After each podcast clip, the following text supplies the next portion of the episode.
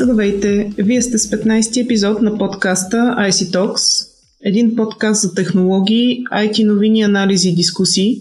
Аз съм Майя Бойчева, а днес мен е главният редактор на Computer World Владимир Гладков. Преди няколко епизода си говорихме за 5G и безопасността за здравето. Напоследък, дали поради страха, който витае покрай коронавируса, се отприщи нова вълна на постове в социалните мрежи, на новини в кавички за това колко опасна е 5G мрежата. Това ни провокира отново да подхванем темата. Влади, на какво се дължи активизирането на тази тема в последните дни? Ако трябва да говоря честно на какво се дължи така по-силното обновяване, темата това е, че хората имат повече свободно време. В момента, в който хората се застояха по къщите, това означава, че имат повече време да ровят в какви ли най-разнообразни източници на информация, къде по-истински новини, къде откровени лъжи. И първото, което намерят да пасва на тяхната теория, веднага се публикува в социалните мрежи, след това се създава една групичка споделяща тези мнения и така вълната се завихря. Мога само да кажа, че това не е само в България, а и в много други страни. Сутринта даже гледах репортаж, че в Великобритания вече са подпалили 2 или 3 коли от такива противници на 5G, които не смятат, че 5G мрежата всъщност помага за разпространението на коронавирус или най-малкото пречи на имунитета и се наложило министърът на транспорта, по-скоро на телекомуникациите на Великобритания и други правителствени служители да излязат и официално да обявят, че такова нещо няма и да спрат да правят такива глупости. Тези мрежи се използват най-малкото за връзка на болниците, на спешните екипи. Всъщност това беше едно и от основните приложения на 5G. По-бърза връзка на екипите за спешна помощ, на полиция и други сили. Добре, доколко е безопасна 5G мрежата? За сега в момента поне никъде не съм срещал научно обосновани факти, че 5G мрежите са опасни. Всички твърдения, които се правят от официалните източници, казват, че няма доказателства да са опасни. Тоест, те не казват, че са съвсем безопасни, но са безопасни в такава степен, докато се спазват мерките предписани. Тоест, степента на излъчване от антените на мобилните оператори и излъчванията от самите телефони, които ще приемат и съответно ще предават тези сигнали. Тук искам да обърна внимание на няколко такива по-разпространени мита, които витаят и допълнително бъркват хората, освен страха от коронавирус. Именно, че 5G мрежите и то работещи в милиметрови обхват са причина за толкова много заболели в Ухан, в Китай, в Северна Италия и по тази причина дори били спрели 5G мрежите. Абсолютно фалшива информация, тъй като поне в Италия мрежите все още са тестови и наличието на 5G мрежи, на 5G клетки е толкова малко и толкова, как да кажа, съвсем експериментално, че няма как да се отразява на радиационния фон, както го определят. И второто нещо е, че в Ухан по-скоро са изстарили допълнителни клетки, сега дали са 5G или не мога да кажа, но са изстарили допълнителни клетки точно за да подпомагат работата на спешните екипи и на другите служители, които са се борили с заболяването. Третия факт, който така се пропуска много съществено от всички такива писания, е, че честотите над 60 ГГц, т.е. така наречения милиметров обхват, за който тръбят всички, все още не се използват никъде. Тепърва предстоят търгове за предоставяне на такива честоти на операторите, а след това следва изграждане на мрежа и евентуално използване. Такива честоти са използвани в лабораторни условия, за да се провери каква пропускателна способност има, каква скорост дават, какви закъснения и така нататък. Но в реални условия е силно съмнително, че операторите биха заложили точно на такива честоти, ако имат избор от по-ниските честоти, които и в момента работят останалите мрежи. Причината е, че при толкова високи честоти сигнала заглъхва много бързо, затихва много бързо. При всяко преминаване през стена или някакво друго препятствие, на практика се унищожава. И теорията е, че точно по тази причина операторите ще да изградят, да кажем, през всеки 2 до 8 метра малки базови станции, които да излъчват с много голяма честота, много голяма енергия, и това ще да създаде някакъв огромен радиационен фон, така че всички да сме подложени. Дори това да е така, както твърдят, това едва ли може да се случи в следващите 2-3 години.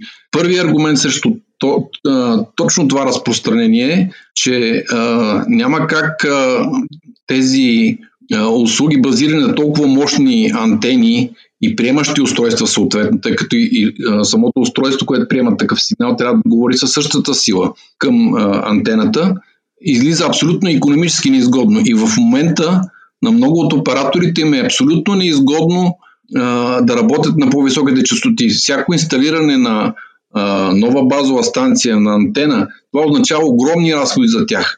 Такива разходи, според мен, биха направили подобна услуга с толкова гъсто разположени антени и приемни устройства абсолютно неадекватна. Никой няма да използва. Така че по-скоро толкова висока частота, според мен поне, би намерила приложения в индустриални среди, така наречените индустриални интернет на нещата и други среди, където по-скоро да обслужва голяма мрежа от сензори, така че няма никакво отношение нито към хората, нито към здравето им. Добре, можеш ли с няколко думи да успокоиш слушателите? Единственото успокоение е да не вярват на такива слухове и по-скоро да помислят реалистично какво представлява самата мрежа. Тоест няма по света оператор, който ще хвърли милиони или по-скоро милиарди долари да изгражда мрежа, за която енергията, за която ще харчи, е повече от приходите, които ще получи от съответния потребител. Второто нещо е, че 5G мрежите са доста далече все още от мащабна реализация, включително в България, включително в много райони от Европа, където точно заради коронавируса бяха спрени търговете за честотите. Примерно в България търгът беше за 3,5 ГГц, като се коментираше също, че е отпуснат някакъв ресурс на 700 МГц, т.е. много ниска честота, която се използва по-скоро за покриване на големи пространства и съответно тя е с много по-малка енергия и много по-малко количество информация пренася. Това е за успокоението. Просто хората трябва да, като видят някакъв факт, да го проверят поне на 1-2-3 места и да си съставят сами, да си правят сами изводите. А колкото до това дали е безопасна или не, хората, които са решили, че е опасна, нямат никакво доверие на никакви учени, на никакви органи, които... Това им е задачата. Има много неправителствени органи, които не са платени от телекомуникационните производители или операторите, които определят тези нива на безопасност. Така че измервания и в момента се правят, измервания се правят и с различни научни методи. За сега няма абсолютно нито едно доказателство, че 5G мрежата ще повлияе по-вредно, отколкото до сегашните мрежи. Или че въобще е опасна за здравето.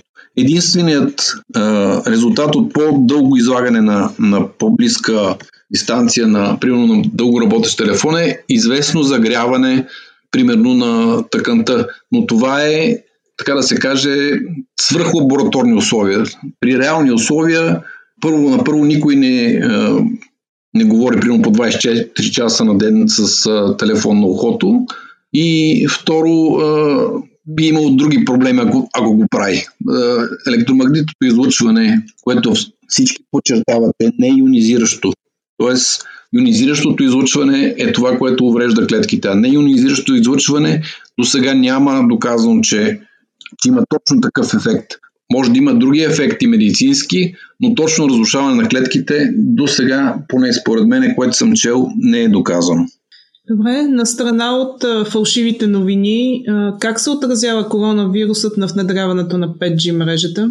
Интересното е, че ситуацията, която се случва с 5G мрежите и с коронавируса, опровергава точно тезите на тези, които разпространяват новините. Заради епидемията от коронавирус и мерките за ограничаване на струпванията на хора, търговете за повечето 5G честоти, които трябваше да се разпределят, са замразени за момента и освен това повечето инвестиции на операторите в момента са пренасочени към доизграждане и до засилване на техните съществуващи мрежи, така че да отговорят на внезапния пик от видеотрафик, от други видове приложения, от хората, които работят от дома или учениците, които учат от къщи, включително за фиксираните мрежи.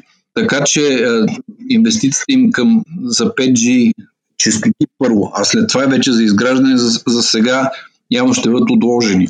Това означава, че в същото време Китай, трите най-големи мобилни телекома в Китай обявиха много агресивна кампания за мащабно развитие на 5G мрежата в Китай, така че да постигнат национално покритие, което сами разбирате, че за територията на Китай е доста сложно, но това смятат да направят за 2 или 3 години, така че да се превърнат в съобразен лидер в 5G, така наречената 5G на превара и да могат един вид да диктуват положението в 5G ерата. Проблемът на Китай е всъщност продължаващата и до сега търговски спор с Съединените щати, така че, примерно, както знаете, Huawei беше поставен в забранителен списък и няма право да сключва и да получава продукти и услуги от американски компании. Същото важи и за американските компании, не могат да купуват от Huawei. По тази причина Huawei си създаде собствена операционна система, която за разлика от други конкуренти на двата досегашни лидера, като Android и iOS, има предимството, че има огромна потребителска база в самия Китай. В Китай в момента има най-голям брой мобилни потребители от целия свят и евентуалното преминаване на голяма част от тези потребители към 5G услуги биха, така да се каже, изстреляли Китай в доста добра позиция по отношение на 5G. Същественият проблем на всички операционни системи, т.е. платформи, е екосистемата от разработчици, които пишат приложения за тях. Но ако китайската система операционна на Huawei успее да се развива бързо и набере голям брой абонати, много от тези разработчици биха предпочели, може би, такива са твърдят анализаторите, биха предпочели да разработват приложения и за операционната система на Huawei, а в последствие може би за Android и iOS. Да не казвам, че все още няма смартфон на Apple с 5G възможности. Очакваше се септември месец да бъде представен такъв. Но да видим, ситуацията в САЩ с коронавирус е много сериозна и не е ясно още колко допълнителни щети ще донесе и на икономиката, и на плановете на много от хората, и на много от компаниите.